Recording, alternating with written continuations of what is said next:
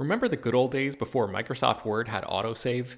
You'd type up some important document and then your computer would freeze and you'd lose hours of work just because you forgot to hit save? Well, that's what it's like going online without ExpressVPN. Every time you're connected to an unencrypted network, whether it's in an airport, a hotel, a cafe, or anywhere, your online data is not secure. Any person on that same network who knows what they're doing can gain access to your personal data. Bank logins, credit card details, passwords, all the stuff you don't want people seeing. Unfortunately, hacking has become much easier than it used to be. People don't even have to be exceptionally skilled to do it, and there's a lot of money to be made by selling your information on the dark web. ExpressVPN stops hackers from stealing your data by creating a secure, encrypted tunnel between your device and the internet. It's incredibly easy to use. Once the app is running, you literally click one button to get protected. And it works on your phone, laptop, tablet, and more, so you can stay protected on the go. I've been using ExpressVPN for a little while now, and I can rest easy knowing my info is safe and secure.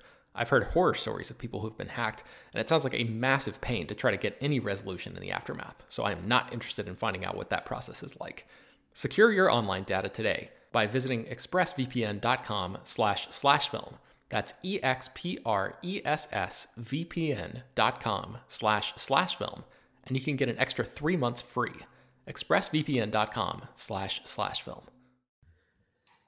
Hello, everyone, and welcome to Slash Film Daily for Friday, October 9th, 2020. On today's episode, we're going to discuss what we've been up to at the water cooler. This is Slash Film Editor-in-Chief Peter Soretta, and joining me on today's podcast is Slash Film Managing Editor Jacob Hall. Hello, hello. Weekend Editor Brad Oman. Hey, that's me. Senior Writer Ben Pearson. Hey, what's going on? And writers Hwai Tran Bui. Hey, everyone. And Chris Evangelista. Hello. Okay, let's jump into it. I haven't really been doing much this past week, so you're probably not going to hear much from me on this podcast, but I did this past a couple days ago. I went to the Hallmark store because I'm not sure if you guys know this, but like when you become adult and you celebrate Christmas, you start buying ornaments, and then you realize all the ornaments are sold out by the time Christmas season hits.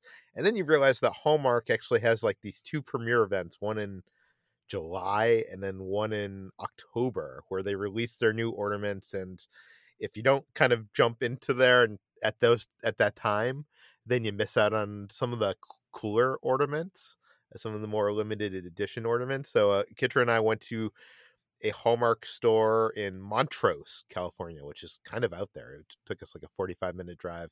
The reason why we went all the way out there is all the malls are still closed here in California, or most of them in our area. And a lot of the Hallmark stores take place are set in the malls, and they do curbside pickup. They still are open, but we wanted to go in and look at the ornaments, and we did a video for Ordinary Adventures. But we went to Montrose to one of the only Hallmark stores that's actually in like a shopping plaza, so we could check out the ornaments. And there's some really cool ornaments. Brad, I know you also have a love for collecting Christmas ornaments. Have you seen any of the new ornaments that have come out this week? Yeah, well, not that I haven't seen the ones that came out this week in person, but like I usually keep track of when they announce them, and sometimes put pre-orders in for the ones that I know that I want and that I feel like might be hard to get. So like back in, gosh, I don't even know, probably July or something like that, I ordered the Baby Yoda Hallmark keepsake ornament, so I could have that for the tree this year. I did that as well, and thankfully we did, Brad, because it was sold out in store. So yeah, I'm not surprised. What are the other limited edition ones that you were hoping to get? Because usually I don't have any problem getting a hold of the ones I want, whether it's online or in the store, because oftentimes I usually like to wait until after Christmas when they go on sale. I'm not sure what I was hoping to get this time. There was last time I had a big list of things I wanted, but this time I just wanted to see them. And one thing I didn't know, and I'm not sure if you've seen this, but there's a Yoda ornament that came out this time, like not a Baby Yoda, but like an actual Yoda from Empire Strikes Back. And it's like about an inch tall, and it's animatronic. It's a full animatronic where like you press the button and his mouth moves and his eyes blink. It's like, a Furby, but like, on the level of like, a 6 inch tall ornament. It was just really super impressive. I ended up buying that. I haven't seen that one. Yeah. Well, I think they like, I saw pictures of it online, but I was just like, oh, it's just another order, a Yoda ornament. I have enough Yoda ornaments, but like, I don't know. Check it out. I'll send you the video that we did. But like, it's really impressive because it's like, I don't know, it's really crazy that technology has gotten that far that we're like seeing like animatronic ornaments now. But yeah, that was my big find at the Christmas ornaments. So so yeah, Christmas ornament shopping in October. That's what happens now, I guess. Brad, what have you been up to? So this isn't something that I did recently, but back in September, I participated in a virtual press day for Pixar. And I want to talk about it just because this was much different than what normally happens with Pixar press days like this. Because usually we get to go out to Pixar out in San Francisco and get to tour the animation studio and like see the big wall of concept art and see the presentations live in person and talk to the filmmakers there, see the footage and their big theater that's in their offices. But this year, all of that was done online. They had a whole virtual press day where they sent us like a super secure link through this like software that's apparently like specifically made for like sending out secure links for like screening, various forms of media. And then they had virtual presentations with like Pete Docter and Kent Powers and Dana Murray and the various departments. And it was, I don't know, it was kind of weird just because, doing all of this from home, it makes it feel a little more impersonal. And then like, there's the aspect of like, you feel like it feels more efficient, but at the same time, it's not quite as fun because, there's excitement that comes from being, actually at Pixar where they're making these movies. So yeah, it was a little bit odd, and I'll talk about the footage that I saw a little bit later in our what we've been watching section. But yeah, I just wanted to mention that doing these kinds of things from home are just odd. Yeah, when you were doing this press day, it was a theatrical film. By the time you had to release your coverage, it was downgraded to direct home video. Yeah, so now the whole Pixar experience will be from home.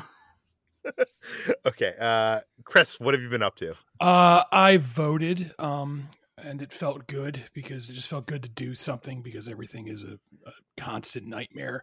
I'm lucky enough to live in a very blue state where voting early was very easy. I literally just got my ballot in the mail. We went to a drop box that's like 5 minutes away from my house. There was no line. I just put it in there.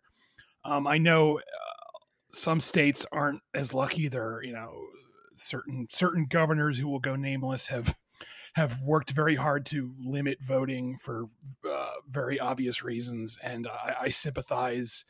And I know no one wants to wait in long lines, but if you're in a state where you have to wait in a long line, I urge you to please just do it because this is a very important election, and I would like, the world to just get us, a smidgen better. So please remember to vote unless you're voting for Donald Trump, and then maybe just don't do that. Thank you.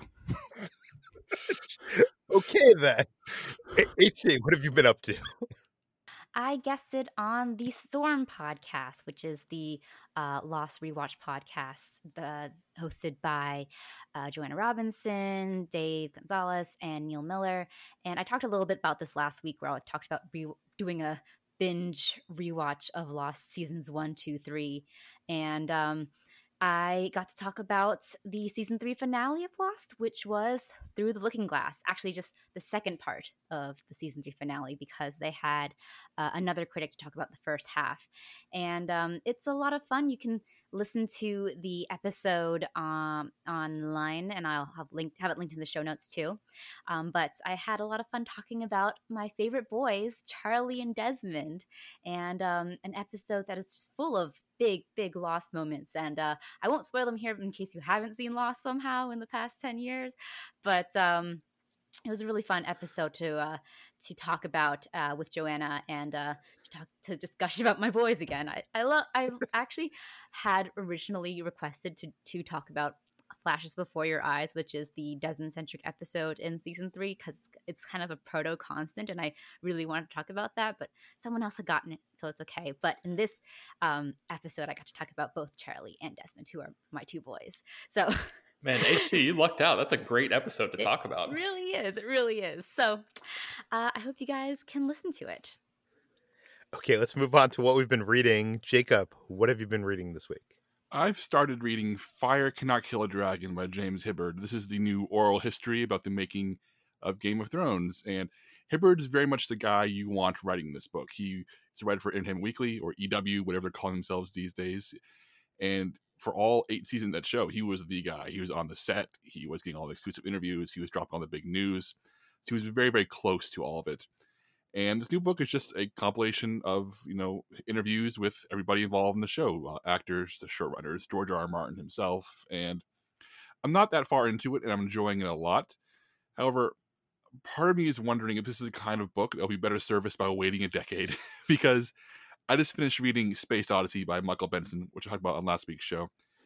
And since that's a book about a 50-year-old movie, and with interviews that were conducted independently by people who were decades removed, there was a level of honesty and frankness about that entire production that really shone through and became really captivating, and time allowed everything to be taken in a perspective that you can't get from a show that ended last year.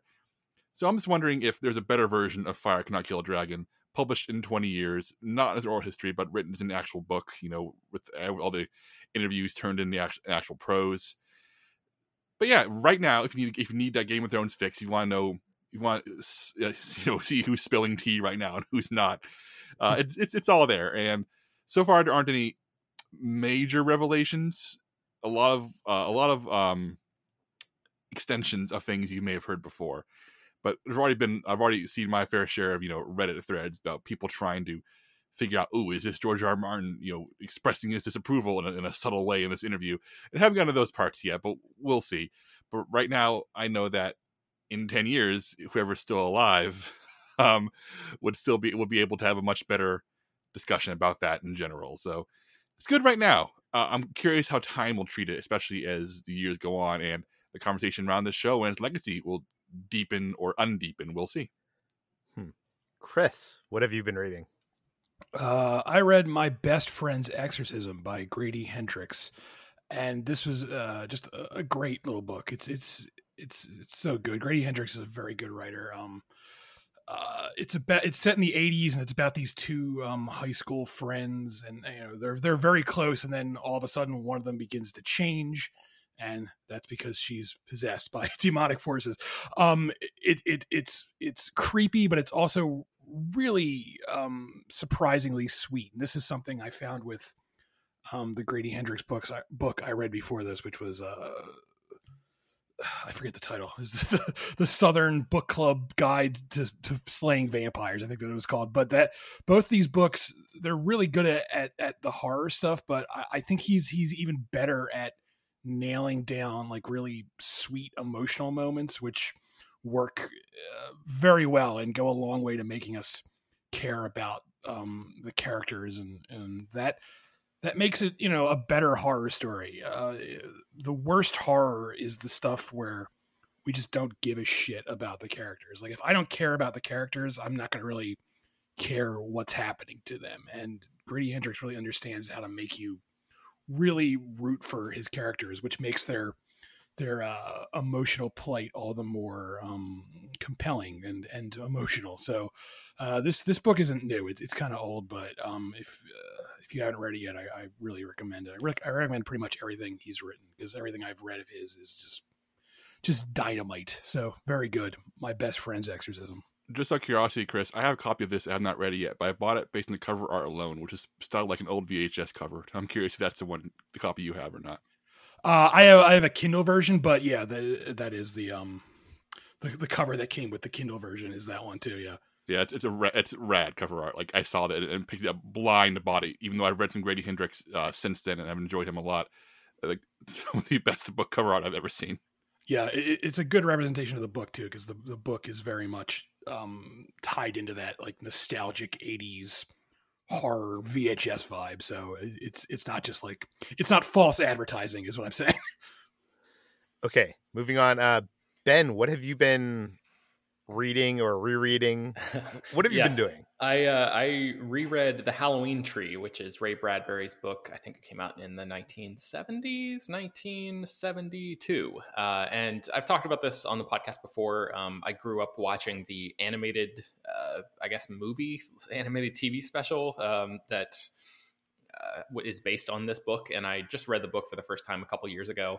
I know this is one that Chris loves and likes to reread as well. And it was just, as soon as the calendar flipped over into October, I was like, all right, I need that, Halloween spirit. And there isn't a single property that I can think of that puts me more in that mood than The Halloween Tree. And while I love the movie, I think I'm starting to prefer the book because I haven't seen the movie in a long time. I have a lot of, fond childhood nostalgic ties to it, but the book is deeper than the movie. It covers more ground and in more in-depth ways.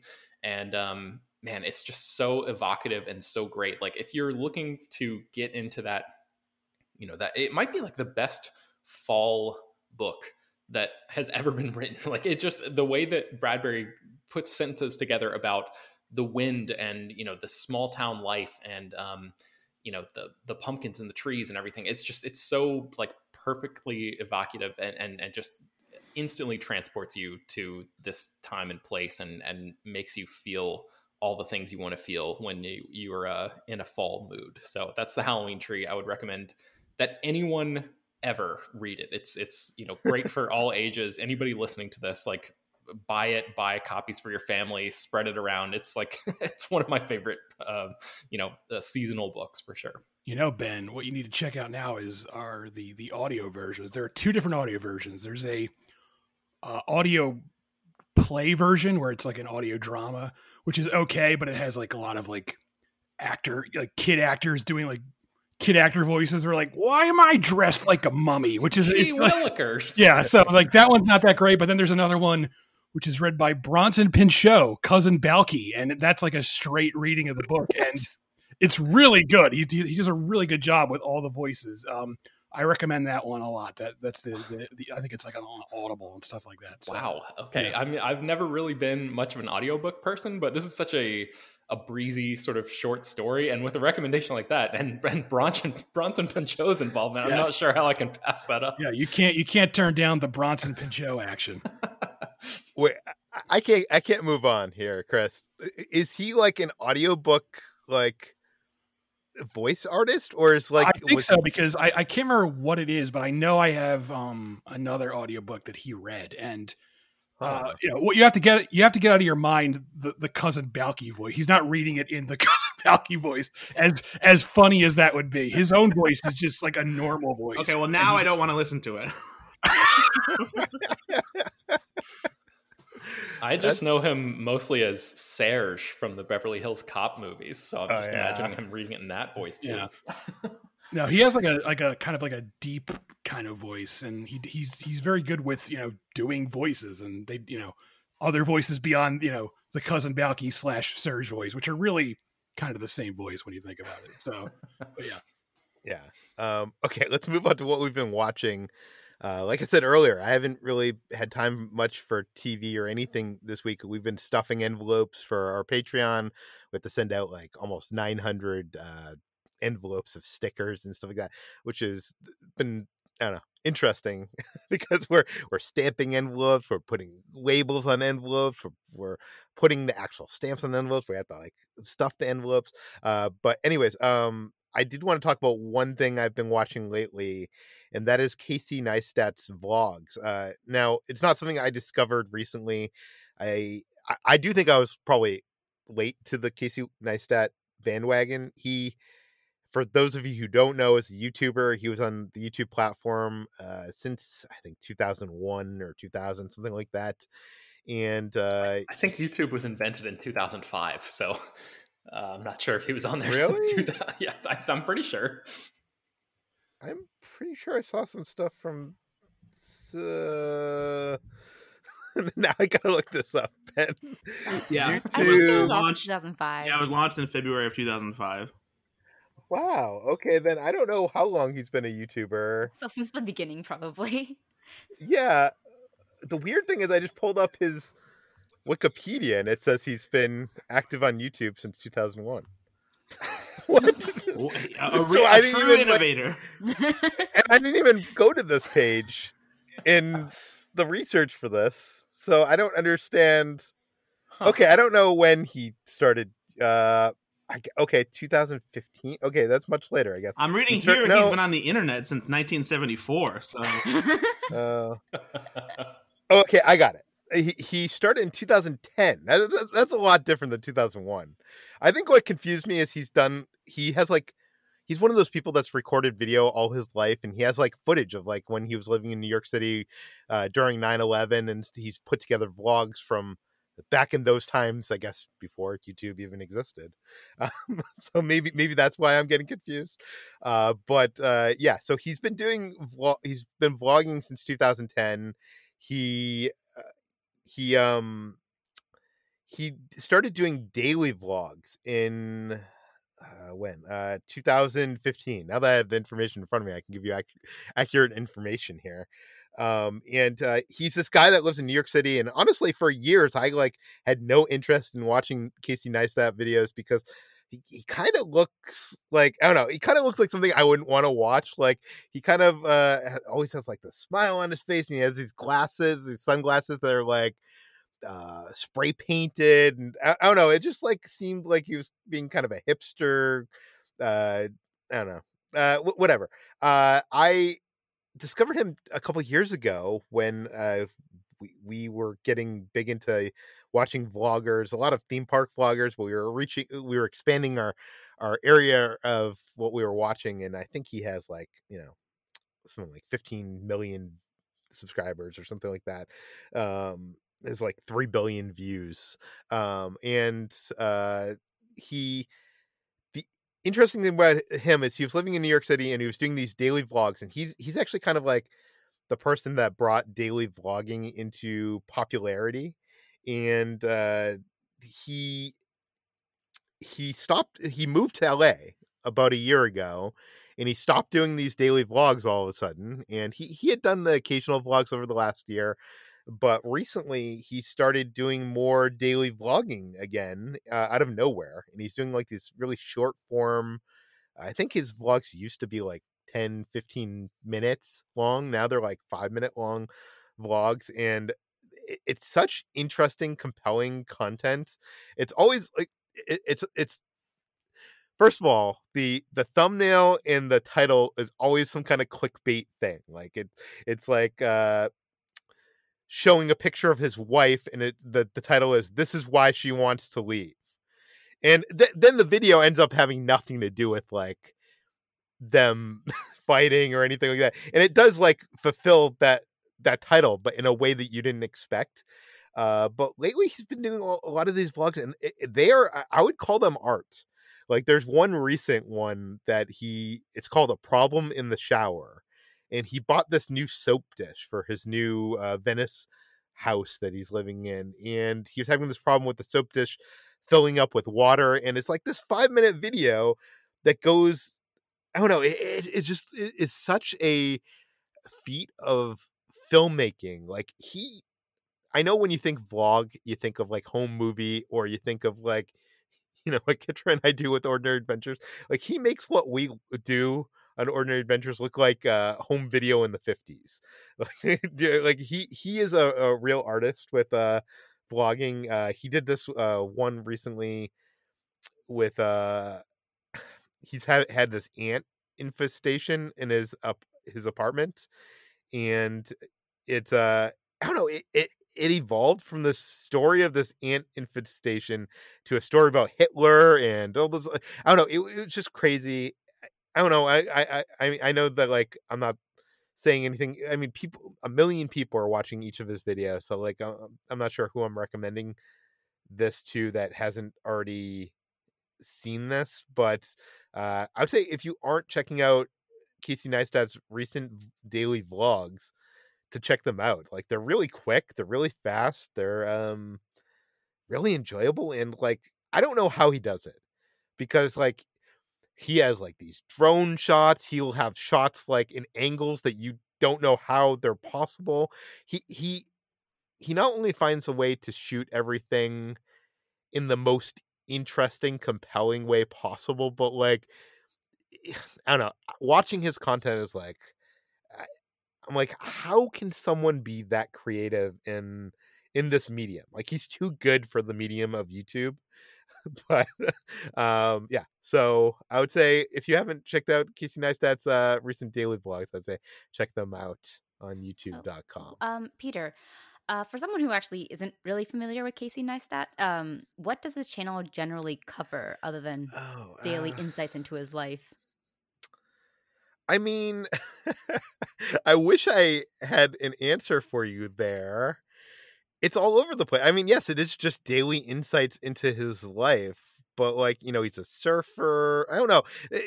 Anything I give you right now is going to be not interesting. It's not going to sell you on this at all. But I don't know. I don't even know how to he's not a person that you could easily describe in a sentence or a paragraph, if that makes sense. Yeah. But I would say check out some of his stuff, because I don't know, it's just strangely so compelling and so interesting. It's just from a pure telling stories in this medium and how he does it.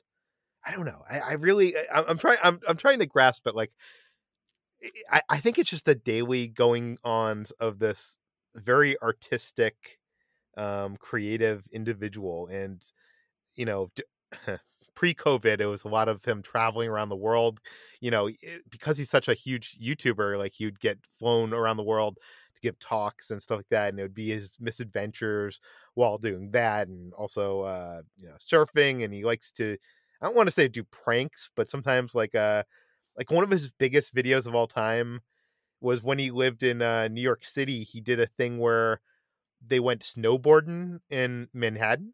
So like they had a truck carry a what do you call that? Like one of those wires that you hold onto, and like they snowboarded through Manhattan through the yeah, kind of, not really, but yeah, whatever the thing is that you hold on, like when you're like going water skiing or whatever, like one of those things. So you went snowboarding through Manhattan. Wow. I don't know.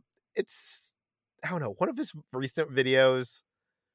I don't know. I'm not sure if anything I'm saying right now is convincing anybody to watch this, but his last video, which was from yesterday, which actually is very unusual for him, was I guess there's this in the world of surfing, there's this term called kook, and there's a Instagram account called the Daily Kook, which features people in the surf world that are idiots, right? Like they don't know what they're doing.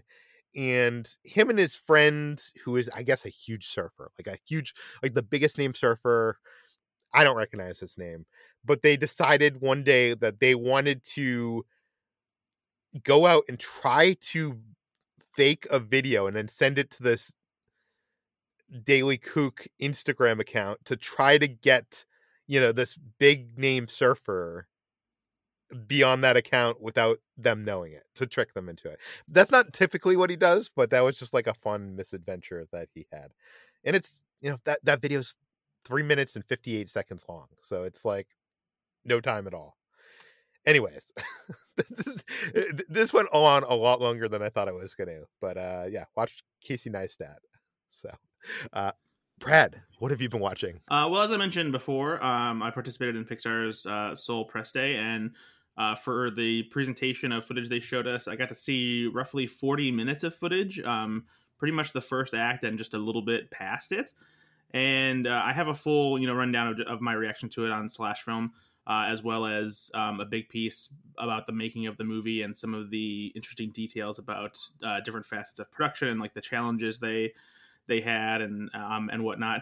But I was really impressed by this footage. This I mean, I'm continually impressed by Pixar's animation, especially when it comes to their environments, because it's getting to the point where they're creating settings and places that look unbelievably realistic, to the point where if you were to remove the stylized characters from them, I doubt you would be able to tell which, you know, shot of, say, a middle school band room is real and which is created with computer animation. The level of detail is incredible. And in here, there's some just awe-inspiring shots when it comes to how they depict the music. Jazz music plays a big part of the story, and watching Jamie Foxx's character, Joe Gardner, play the piano, they don't shy away from showing the character doing it. They get close-ups of his fingers, you know, tickling those ivories, and they're shots of like the other instruments, like the drums and the saxophone. There's a shot of a saxophone in this movie that like just blew my mind, just because the reflections off of the brass, and just like the way the light hits it and how realistic it all looked. And then you have on the other side of the spectrum, you go into the world of the Great Before, which is where this place where souls exist and figure out what their personality traits are. And it's this crazy, imaginative, ethereal plane that, you know, looks like this like dreamscape. You know, it has a heavenly vibe, but also like in an abstract art kind of fashion, these cool colors, very like soft, fuzzy kind of imagery. And just seeing like the how they brought this world to life is crazy, especially after hearing them talk about how they like the meticulous like planning they did to try and figure out the best way to represent like what a soul looks like in this form. And like they researched all different sorts of materials and how to depict it, so it had this like kind of weightless quality to it, and had the material from which like the soul is quote unquote made out of is has like this transparent quality. And like they use this material called aerogel, which is like this very lightweight porous material that like the aerospace industry uses to basically inspire what the soul would look like. And then using that brought challenges of how, like making sure that there were defined lines in like the fingers and the hands and the facial expressions. And then there's these characters that are called counselors that kind of are in control of the area where souls are starting to get their personality traits. And they're essentially these like glowing like electric white lines that exist in a three-dimensional space, and they shapeshift and take forms of like almost Picasso-like faces and bodies, but then they can also shape into like the form of a bus, so all the little like new souls can hop in and they can drive them around in it, and it's just this really surreal world that they've created for it. And it's on another level even from Inside Out, like because it's Inside Out, you know, had some kind of like had a sort of like I guess industrial structure to it, and this just feels so otherworldly. But I was just so impressed by this movie. It feels like it's a little more mature than what Pixar usually does, and the one concern I had was that I wonder if there's maybe too much exposition and too much existential, you know, of a narrative there for kids to stay interested in it. But at the same time, once Joe Gardner gets into the soul world, the Great Before, there is a lot of comedy that comes from Tina Fey's character, goofy kind of stuff that kids will like, along with clever things that adults will pick up on. So it's I'm very excited to see where it goes. There's a plot point that I won't discuss here that they didn't reveal or confirm to us, but it's very much hinted at towards the end of the footage that they showed us, but it hasn't been in any marketing yet or anything like that, but it's it'll add an interesting wrinkle to the story. And I think takes it in a little bit more of a conventional direction, probably for the second half of the movie. But yeah, I was impressed, and I'm very excited to see the full movie when it comes out on Disney Plus at Christmas. And when it comes out, it's going to have a short film attached to it. It will. At least I assume it will. I wonder if they'll have it attached to it, or if they'll just release it alongside Soul. Because they've never released a Pixar movie like this before, so that'll be interesting to see. But yeah, there's a new short film called Burrow. And that's directed by Madeline Sharafian. It's part of Pixar's Spark Shorts program, which is their more experimental animation arm, where they do different kinds of animation other than their traditional computer animation style. And the story is about this young rabbit who's trying to build the burrow of her dreams. But as she's digging around underground, she keeps like accidentally digging into neighbors' houses, like other creatures that, you know, burrow underground, like moles and whatnot. And she's very stubborn about wanting to do it herself. She doesn't want any help. And the animation style is cool because it's 2D, and it's kind of like it has this almost like the style of the classic Winnie the Pooh illustrations, but with a but like a kind of like a Saturday morning cartoon like touch to it as well. Actually, it's maybe the closest description is probably Ernest and Celestine, which is the that Franco-Belgian animated movie that was released, back in the early 2010s, I think.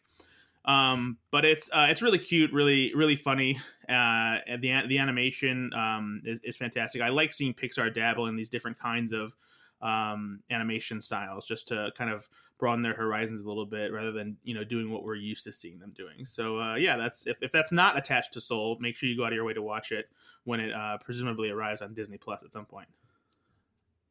Okay, what else have you been watching? I've also been watching.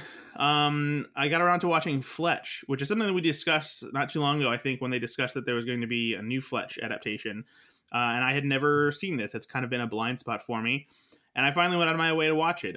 It stars Chevy Chase. It's an adaptation of Gregory MacDonald's recurring character, who's this reporter who does a lot of undercover stories and exposing things.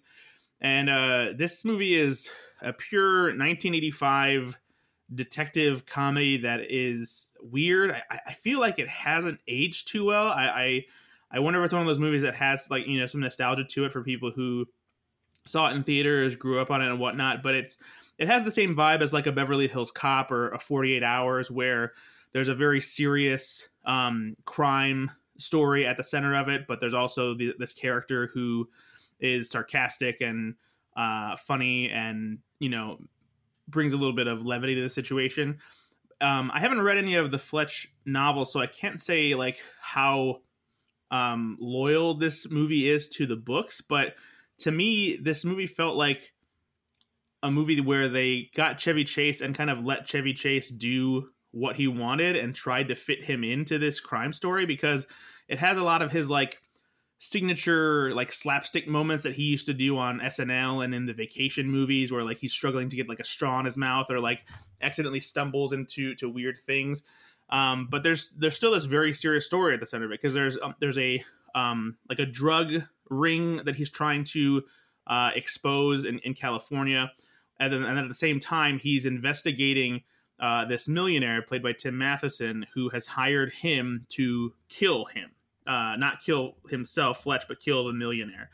And so he's investigating these things, and it's, like I said, it's meant to be serious, but it just, the juxtaposition of the comedy and the drama is just too much for it to really mesh together. It's not pulled off nearly as well as it is in like Beverly Hills Cop or Midnight Run, movies like that. So I walked away just thinking that this movie was just kind of odd and disappointing. And Gina Davis is in it, and like a super thankless, unnecessary role, who's like Fletch's like good like friend who works in the at the newspaper, and she like has these conversations with him that make it seem like they have a history and they're great friends, but she doesn't really have a significant role to play. She's just kind of there. So I don't know. Does anybody here like Fletch? Has anybody here seen Fletch?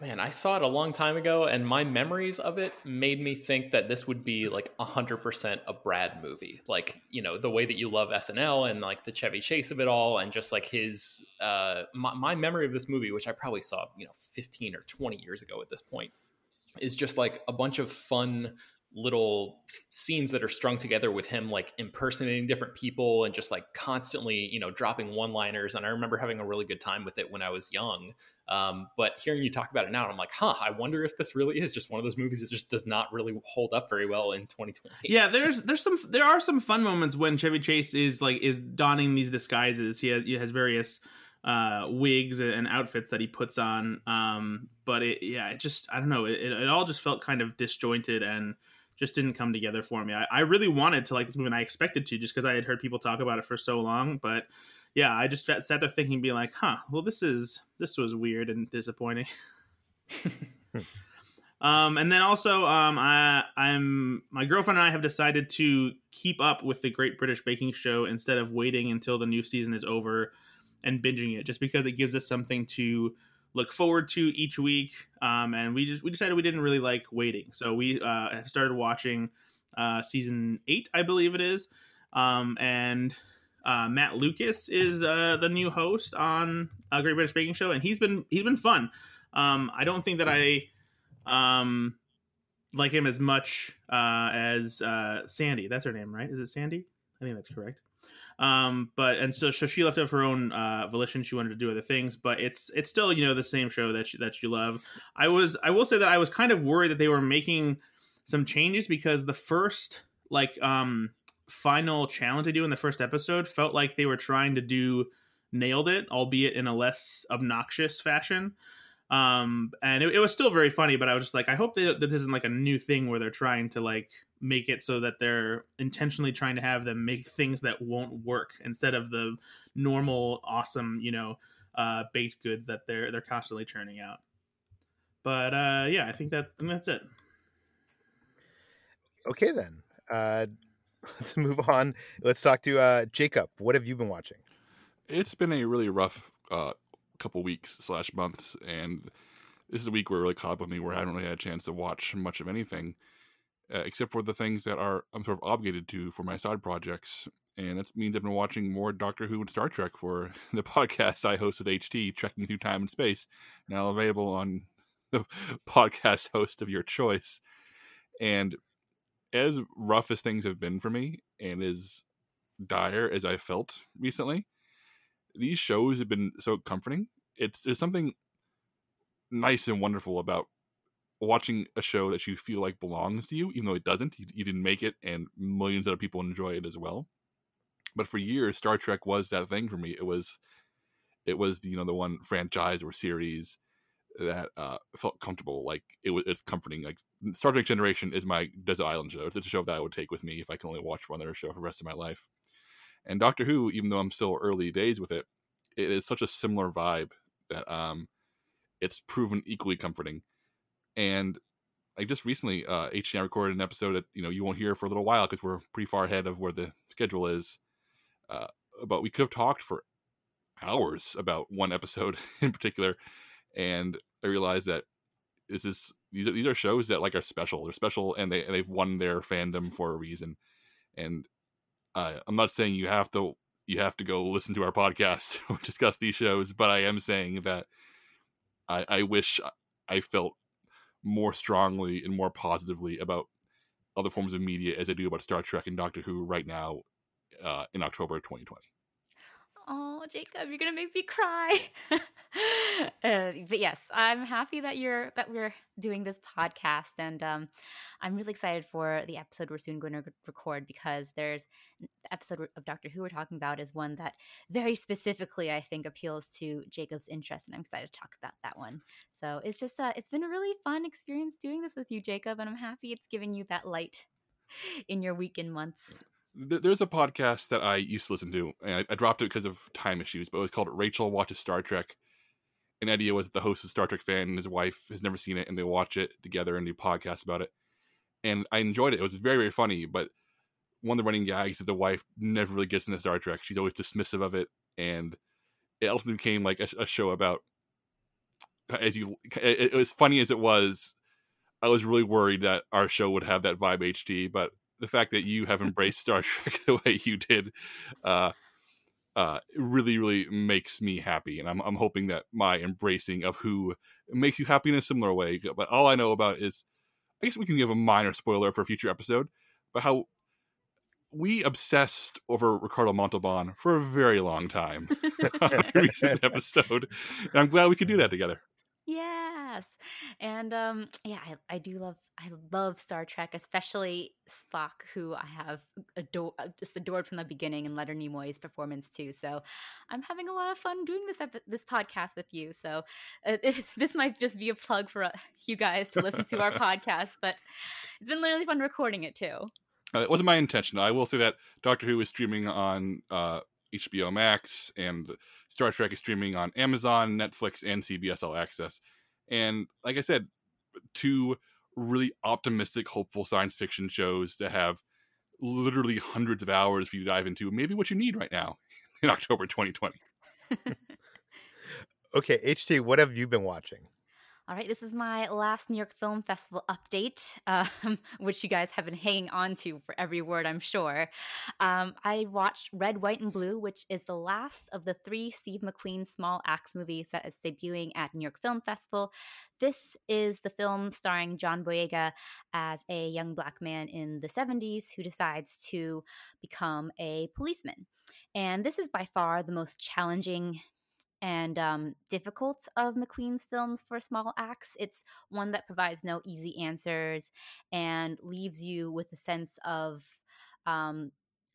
discomfort, essentially, because it really does address current day issues that haven't been solved. And John Boyega gives a really, really phenomenal performance. Honestly, one of the best performances of his career thus far. And it feels like McQueen truly understands how to utilize him and his strengths as an actor. I absolutely was astonished by how much of a physical performance Boyega gives in here. He has like a different sort of physique in this film. He's very hulking, and even though his character himself is a very upstanding, sort of buttoned up type of person, he kind of feel his frustration and his anger just kind of boil over in his physical performance, and he's just so fantastic in it. And it feels very much like it's a very Sisyphean task that he takes on, and it feels very much like he embodies that Sisyphus type of character, that Greek mythic character who is rolling that boulder up the hill, and we never do see the boulder reach the top, and it feels like an impossible task that he takes on. And it's just a really, really phenomenal performance. And that's Red, White, and Blue, which will be premiering with the Small Axe films on Amazon on, I have this from last time, I remember, on November 20th, 2020 on Amazon Prime. Okay. All right. The next movie I watched was Tragic Jungle, which is a Mexican film directed by Yulene Olaizola. And it is – I really, really dug this film. It basically takes a Mayan legend and transports it to 1920s rainforest along the Rio Hondo, and which is the border between Mexico and British Honduras. And it follows a young woman who tries to escape with her sister from a white British landowner who she doesn't want to marry, and ends up taken hostage by a group of gum tree workers who are harvesting the gum in the trees. And she ends up sort of captivating and entrancing them to the point that they all are driven sort of insane by her presence. And one by one, they are kind of befelled by this mystical sort of impact that she has on them. And it's a dark fairy tale given a contemporary, or at least 1920s setting, which is just my catnip. I love that kind of mythic storytelling given that more contemporary twist. And it's dark, it's tactile, it's sumptuous and weird, and very, very just affecting. So this is Tragic Jungle. I highly recommend it, and don't know where it's going to be, but that's showing at the New York Film Festival, and I absolutely adored it. So that is one of the films. And then the last movie that I watched from New York Film Festival is called French Exit. It's a closing night film. It's directed by Azazel Jacobs, written by Patrick DeWitt, based on the novel by Patrick DeWitt. And this is the movie that stars Michelle Pfeiffer as a rich New York widower who, after her husband's estate runs out, escapes to Paris with her son, played by Lucas Hedges, and essentially like lives out the last of spends the last of her husband's inheritance while whittling her time away in Paris. And I have mixed feelings about this film because I think Michelle Pfeiffer is just wonderful as usual, and is just so magnetic and sharp and somewhat has this great portrayal of like the self-destructive tsunami of a woman. But this film, I think, adheres very strongly to the book that Patrick DeWitt wrote. I haven't read the book, but it feels very novel, like novelly, if that makes sense. It's very much a film that is excited by its own intellect. The characters speaking this very stilted, very heightened type of dialogue that you would expect to read in a novel, and it has this absurd comedy to it that I did enjoy, but all of it didn't quite cohere in a way that I think was totally successful. I also think Lucas Hedges might have been miscast as this movie was going on. I made a joke, I guess, to my friend that Lucas Hedges, who is sporting much longer hair than usually is, grew out his hair to rival Timothée Chalamet's luscious locks. And as the movie was going on, I started to feel that this is a role that was made more for Timothée Chalamet's type of performance, that kind of lackadaisical, wealthy ennui. And Lucas Hedges is a good actor, and it's really funny to see how his and Timothée Chalamet's career paths have been parallel, often been very similar, but he kind of has more of a, I don't know, salt of the earth griminess to him that doesn't totally let him embody this character like he could.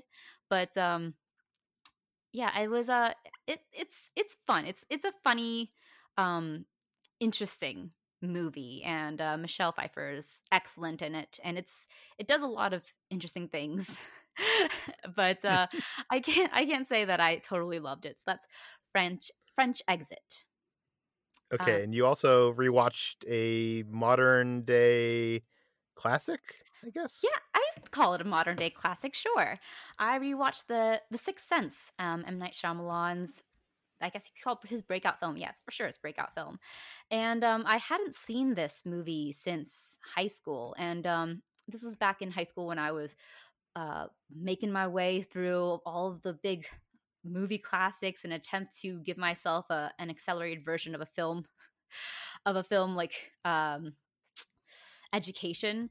And Sixth Sense was a movie that I had, of course, heard of back then, and I knew the twist because everyone did back in the 90s / early 2000s. And I remember, like, when I first saw The Sixth Sense, still being so bowled over by how that twist, even knowing it, just works into the overall context of the film, and how it just it doesn't lessen your enjoyment of the movie, and it still maintains a level of suspense and emotional investment, despite it being apparent allegedly sort of centered around that one big twist.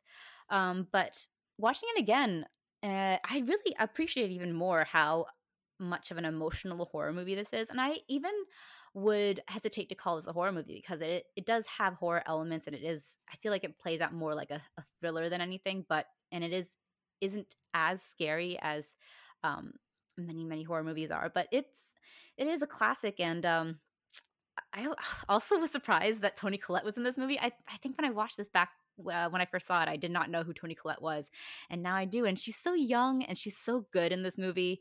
And I guess starting off her long career of playing horror movie moms, but she's great. And just it's yeah, I'm forgetting the kid actor's name. Haley Joel Osment. Yeah, Haley Joel Osment is just really, really fantastic in this. Like, he gives one of the best child actor performances I think I've ever seen, and he has also the cutest voice ever. I think watching it now as I'm older, I have so much more affection for him. I really just want to just protect him even more. He's so cute. Anyways, Sixth Sense, good movie, is my hot take.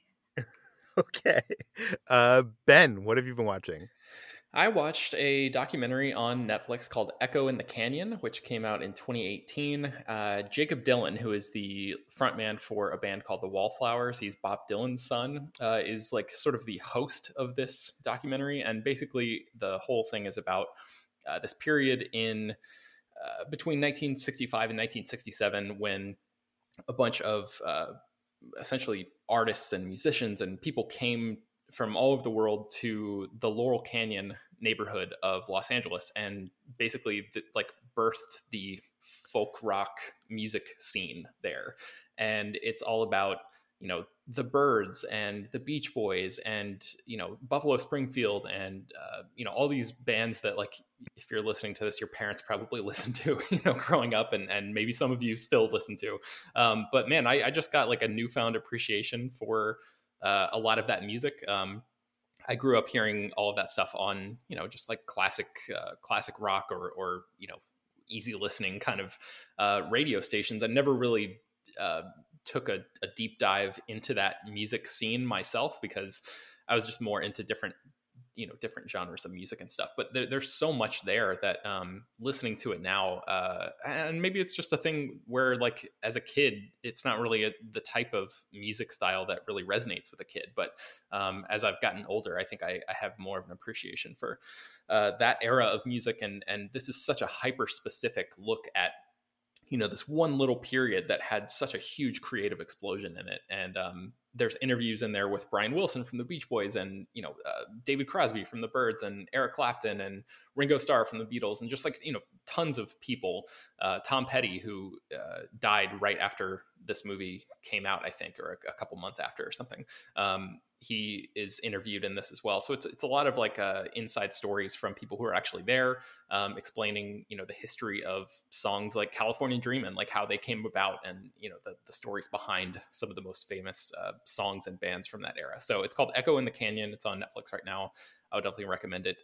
It's a nice little breezy movie. I think the only downside for me was that Jacob Dylan and people like Beck and Fiona Apple and Regina Spektor and Nora Jones, like more modern artists, they put on this concert where they're doing covers of a lot of these classic songs. And so some of the movie is footage from a concert that they did in LA, you know, with this, where it's just them playing the songs. And, like, it's fine. They're all very, very good musicians, but I kind of just wish that, like, that part would have been excised and, like, we could actually just hear more from the people who were there or, like, see more, you know, archival footage and stuff like that.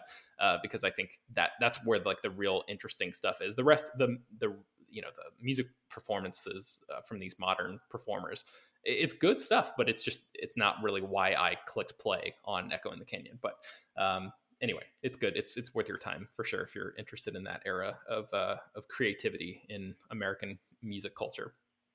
Yeah, until you said that last part, I was like, this sounds like a really, like, a Talking Head documentary. That they don't have footage to fill it in, and I'm guessing that's probably why they have those performances.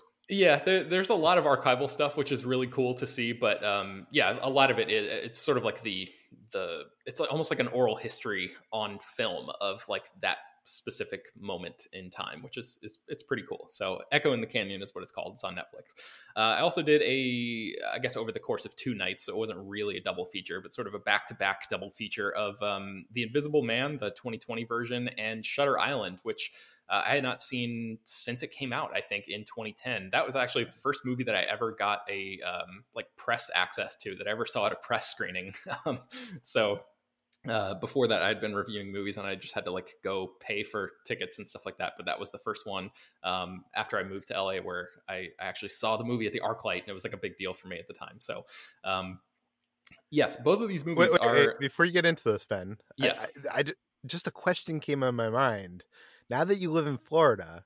Yes. I mean, obviously you have not, like, figured this out yet because there's no press screenings in Florida, right. But are there press screenings near you, and are you going to be able to go to press screenings in Florida? I have no earthly idea, Peter. I've thought about this, but there is, the infrastructure is not in place for me to be able to even, like, figure out an answer to that question at this stage. So once movies come back and once movie theaters come back, you know, hopefully I'll be able to get some clarity about that. But, like, I'm wondering if even the movie theaters where there might be screenings here in you know, my town might even be out of business by the time, you know, movie screenings come back. So I'm really not sure about that. What's the biggest, like, major city near you?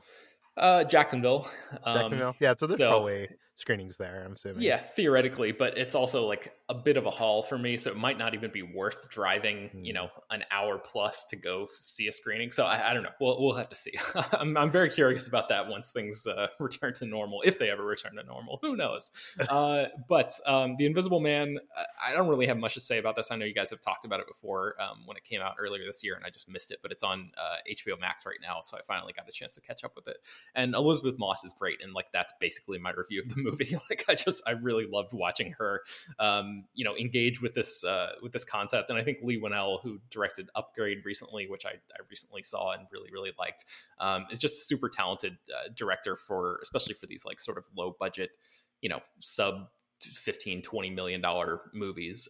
He's just really a creative filmmaker, and I like a lot of what he does here. So The Invisible Man is great, and Shutter Island is just it's Martin Scorsese having a lot of fun and doing a lot of you know, homages to different like old school noir storytelling, and just there's so much style on display in Shutter Island that I'd forgotten about, and the plot is like so, you know, labyrinthian, and you know he goes through all these different his character. I mean, it's so fascinating to watch, especially knowing the ending now since I'd seen the movie before.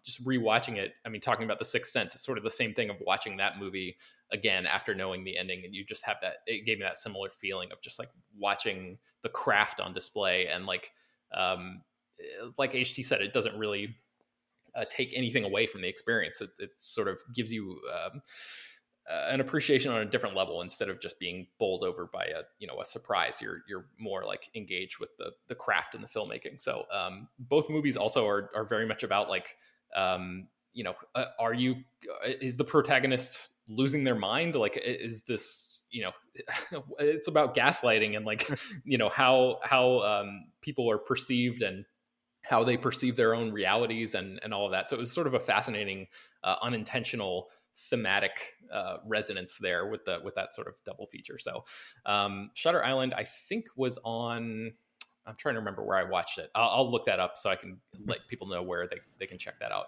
Ben, I recently watched on Amazon, so I think it's there. Yeah. Okay. Yes. Yeah. Good call. By the way, right. Like Shutter Island got a lot of like, I don't know. I feel like it's not a movie that's looked positively on. Is that because it's from Martin Scorsese? I feel like it's a good movie. Like, it's maybe not like, you know, on the level of other Scorsese movies, but like, you know, I like it better than Cape Fear. Yeah, I think it's aged really well. I think that at the time people were really mixed, because I think that there's this expectation that the new Scorsese film needs to be a masterpiece, when Scorsese is clearly operating in making a gothic thriller and having a good time doing it. And even though the film does have some hidden emotional power, I think that anytime Scorsese is not making a quote unquote important film, people turn their noses up on it. And then 10 years later, like, oh, that's actually good. And it's also really interesting to think about DiCaprio at that time, because this movie came out in the same year as Inception, and thinking about like the thematic links that Shutter Island and Inception share is fascinating. Just like the idea of, you know, his character having experienced this huge loss, and like, the whole thing of like playing with reality and stuff too. Like, what was Leonardo DiCaprio going through at that time, where both of these scripts, you know, jumped out to him and resonated with him in a really significant way, and made him do, you know, theoretically or I guess in practice, like some pretty similar, explore pretty similar material, you know, from two like modern master filmmakers. So maybe that would be a good double feature as well, Shutter Island and Inception, but.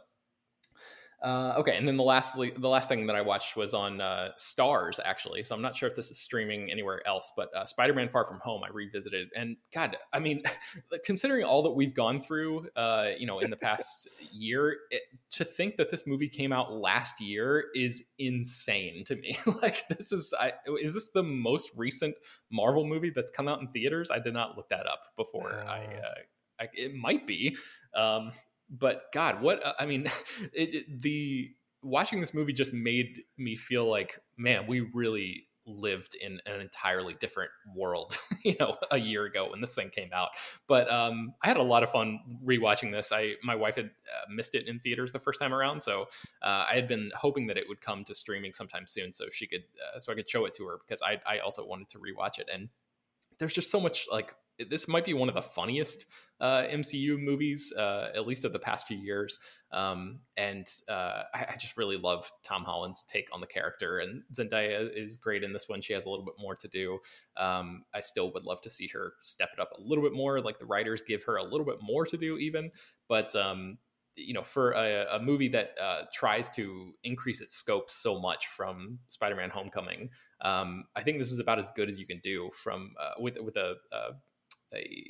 in the constraints of the Marvel Cinematic Universe and like all the requirements that that it must take to build a movie like that. And Jake Gyllenhaal is just so much fun as Mysterio in this thing too. So that is Spider-Man Far From Home, and you know, I'll just leave it at that. We've talked about that movie enough.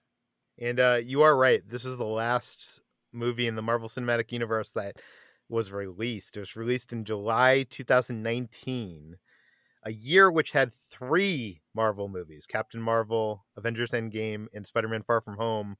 In 2020, we'll have none. So, but guess what? You know, right now, as it is, we have what?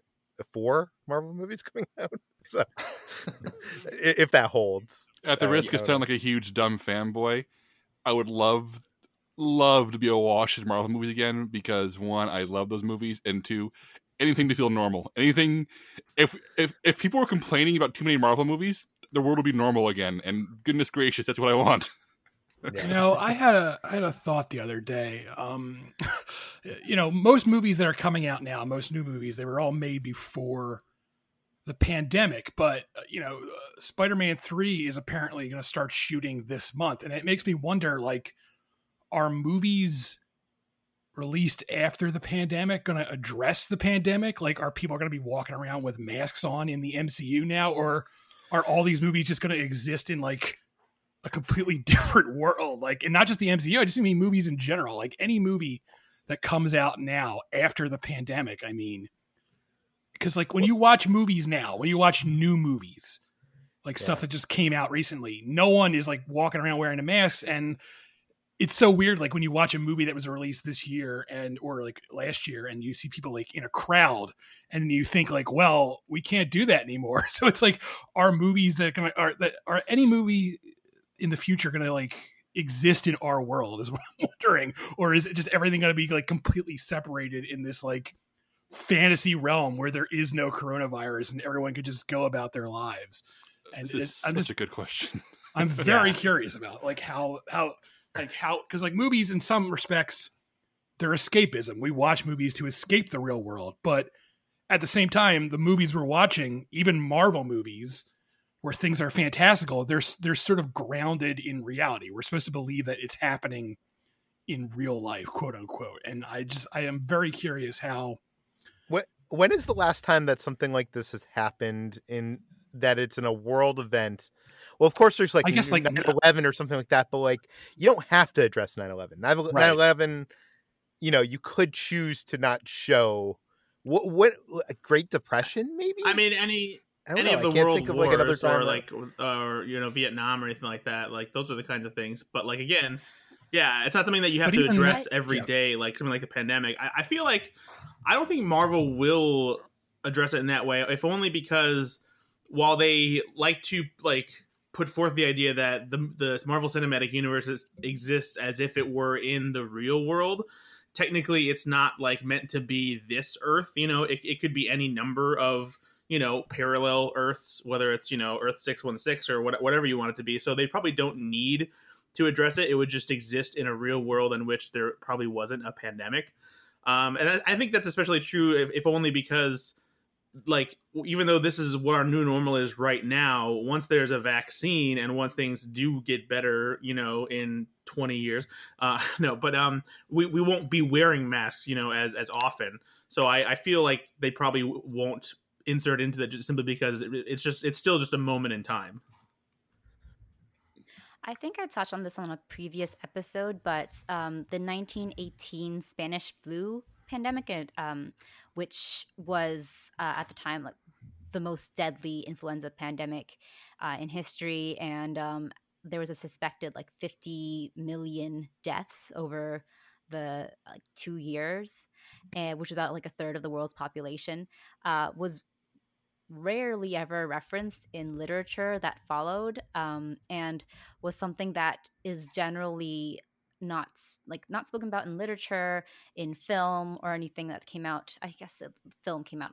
It wasn't really a big film industry at the time, but the literature specifically doesn't really cover the flu pandemic, despite it being such a major marker of like human history, because right after that we would have World War I, the Great Depression, all those things. So maybe those things overtook it, but still, this was a major pandemic that killed a third of the world's population, and it was barely mentioned.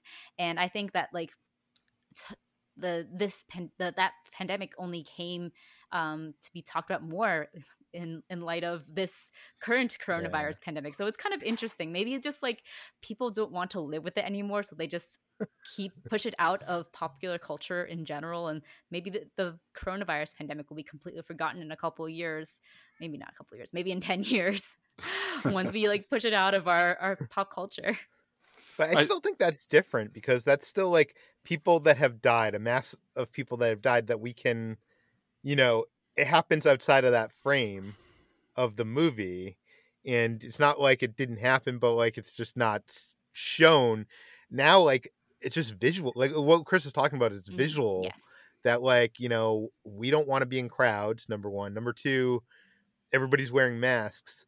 And number three, also another factor I don't think that we've brought up so far, that these film productions are requiring the social distancing and masks and stuff like that. So like if you want to have a big crowd scene, it either has to be CG, there has to be forced perspective, you have to CG out the masks or something. So I don't know how. Jacob, you were going to say something.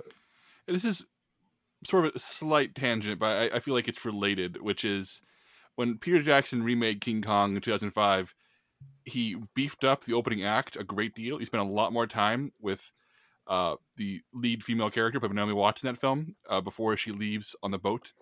And that's because Peter Jackson was talking about the research into the writing, and how in that film, it's like 10 minutes in the movie, she's on a boat heading for an island. And it's because the shorthand at the time for an audience member watching a film in 1933 was, oh, it's Great Depression, a paying job on a boat, I'll take it immediately, no hesitation. Whereas for an audience in 2005, you have to sell why this woman would be willing to jump on a boat with a bunch of strangers and journey off into nowhere. So that's why there's so much additional footage and time spent establishing the Great Depression and establishing the why of this particular time period. So I'm just very curious to see if like that kind of why, that kind of motivation is something that will affect storylines going forward in any capacity. I also wonder like how to do it in a not subtle way, but I'm remembering after 9/11, there were all these really hokey editions. Like I remember the United 93. No, I'm talking about like not even related to like movie, like the first Spider-Man, the Sam Raimi Spider-Man. I remember there's a scene where like he's fighting the Green Goblin, and then there are all these New Yorkers like throwing trash, and they're like, "We're New Yorkers. You mess with one of us, you mess with all of us." And it's like it's all this like tacked on like. Even like Mr. Deeds, the Adam Sandler movie. I remember there's this scene where there's a building on fire and he goes to help them. And there's this terrible ADR where Adam Sandler is like, it's a privilege to help the New York Fire Department, the best in the world. And it's like, I'm just wondering if we're going to have like stuff like that, but about the pandemic just like shoehorned into production. Are you saying that Hubby Halloween 2 will feature a Dr. Fauci cameo appearance? I hope so. We can only hope. I would not be surprised if that actually happened, Jacob. And real quick, to bring it back to the MCU, Avengers Endgame jumped the timeline forward to 2023. And the same, so I think Spider-Man Far From Home also takes place in 2023. So maybe they just skipped right over the pandemic and everything's A-okay. Well, lucky them. What can we? Convenient, right? I know. Yeah. No, snap me away for the next year or so. Yeah. And Black Widow's a prequel, so you avoid it there too. So, yeah. Okay, I think that does it. Did you have anything else to say about Spider-Man Far From Home, Ben? No, it's a really fun movie. Okay, let's move on to what we've been eating. Brad, what have you been eating this week? Just a couple things. So I don't like Tootsie Rolls, regular Tootsie Rolls. I think they're trash. They look like Screw you, man. This is absolute nonsense. They look like cat turds. They taste like artificial, nasty fudge. They're disgusting. But what I... Oh my good, Brad! You like so much dog crap, and here you are trash talking on my candies of choice. I don't like a lot of dog crap. I try a lot of dog crap. Wait, do you see any difference in like the small Tootsie Rolls or like the big? No, not in the least. Like, in fact, except for I think the big ones are worse because there's just more of it to just slop around in your mouth. Disgusting, gross. Jacob, what about you? Do you like the big, like, square ones or, like, the small? No, the square ones I usually, like, tear them in half and eat a smaller piece anyway. For me, it's just, it's a pleasant chocolate taste that does not go down immediately. So you can, like, have it in your mouth for 5 to 10 minutes and enjoy it. And, like, let it, and savor having, you know, something for your mouth to do. It's a very nice, pleasant experience. It does not involve chowing down and having a snack gone in 30 seconds. A Tootsie Roll lasts. It lasts, Brad. And the reason it lasts is because it's made out of tar or something. That's the only reason it lasts. If you want a nice, pleasant chocolate experience where it sits and melts in your mouth for a while, just pop in a lint ball into your mouth and just let it melt, and it's delicious, and it's a higher quality chocolate. It's better. Those are gone. They're gone so fast. That is true. They are very expensive. But anyway, I don't like regular Tootsie Rolls. But what I do enjoy are the fruit flavored Tootsie Rolls. They're delicious. And there's a whole like series of what they're called Fruities. And I just recently discovered that there is a watermelon flavored Fruity. I don't know if it's new or not, but I just learned about it. And so my girlfriend and I got a whole bag of them because we love the artificial flavor of candy watermelon. And they are... awesome. They're it essentially tastes like, you know, a more firm version of the watermelon Laffy Taffy, and yeah, we just can't get enough of them. So I found those on Amazon in a big old bag. So if you like watermelon flavored things and you like fruit flavored Tootsie Rolls, the best Tootsie Rolls, the only Tootsie Rolls, then you should pick them up. Brad, have you tried the pumpkin pie? I have. Yeah, those have been around for a little while, and I like those. Those are very good. See, I was so disappointed. I love pumpkin. I love pumpkin pie. And we got those like 2 weeks ago. I forgot to talk about it here. And it's just, I don't know. I don't know what it is about it. It's like just too strong of a flavor. It does have a more of a pumpkin spice flavor than you would expect from a candy like that. Because usually when you get like a pumpkin spice flavored chocolate or candy, it's not very strong. But I do remember the Kit Kat having a stronger pumpkin spice flavor to it. I also tried new-ish. I've had it for a little while. I just now got around to trying it. It's been sitting in our freezer in the garage. But it's brown sugar cinnamon Pop-Tart Good Humor bars. It's the Good Humor bars are those ice cream bars on the popsicle stick that have like the crumblies on the outside of them. The standard ones are like the chocolate eclair and the strawberry shortcake ones. And they've had other flavors since then, like Reese's and Oreo. And there's a Pop-Tarts brown sugar cinnamon flavor one, so I wanted to try that. And it's just okay. The brown sugar cinnamon flavor isn't as strong or as good as it is in the actual Pop-Tart. I was hoping that it would be a little bit more savory, I guess, like mixed with the ice cream. But the strength of the cinnamon flavor just isn't there. So I don't like the spicy cinnamon flavor. I like the cinnamon, like cinnamon toast crunch kind of flavor. Well, cinnamon Pop-Tarts. I disagree are the best Pop-Tarts. Wholeheartedly. my what is the best Pop-Tart? Choice would be the s'mores Pop-Tarts. Brad's correct here. This is where you can find common ground on snacks, Brad. The only Pop-Tart I'll eat is the s'mores Pop-Tart.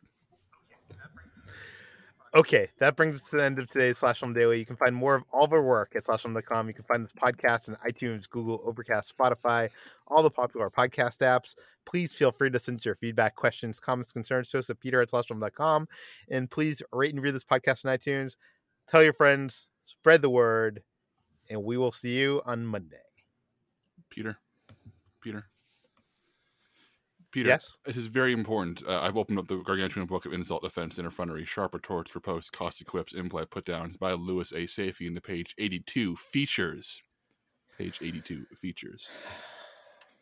Is this about feature films? Or is it about physical features? It is about physical features. In fact, I had to turn to... So I'm bringing in the HR department. The first page was so upsetting, I had to choose a different page. What was the first page? I don't want to talk about it. Peter Serretta He's a store detective. He's so cross-eyed, nobody knows whom he's watching. Huh. Okay. Peter, it's funny. Yeah, I'm laughing. Well, HT, she's so nearsighted, she once lost a what the hell? How are these features? HT, she's so nearsighted, she once lost a bass fiddle in a one-room apartment. Wow. That's impressive, and also very much something I would do, because I am nearsighted. Chris, he was turned down for an operator's license on account of nearsightedness. He had his wife along. Let's move on. We're all over it this week. Jacob. Brad, he's as nearsighted as a mole. Yep. Wait, so his future is all just people who are hard of seeing? Yeah, these are all about eyesight for some reason. Ben Pearson, he sleeps quite comfortably. He has such big pillows under his eyes.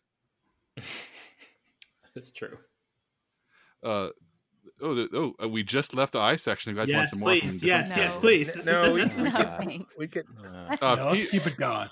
Peter, he has died by his own hand, but died is spelled with a Y. I love the kind of jokes where you have to tell the spelling. Wait, I don't understand. You have died by your own hand, Peter. Yeah. So I died by my hand? Old. Yeah. You're old. Yeah. You're getting old. Oh, yeah. Okay. Well, HT, they call her Kitty because she has died 9 times. Ooh. Died spelled with a Y. Oh, wow. Is this a section of died jokes? Chris. I hope so. Chris, he's a cross between a brunette and a drugstore. Brad, some men are blonde on their mother's side, some on their father's side, but he's blonde on the peroxide. That's true.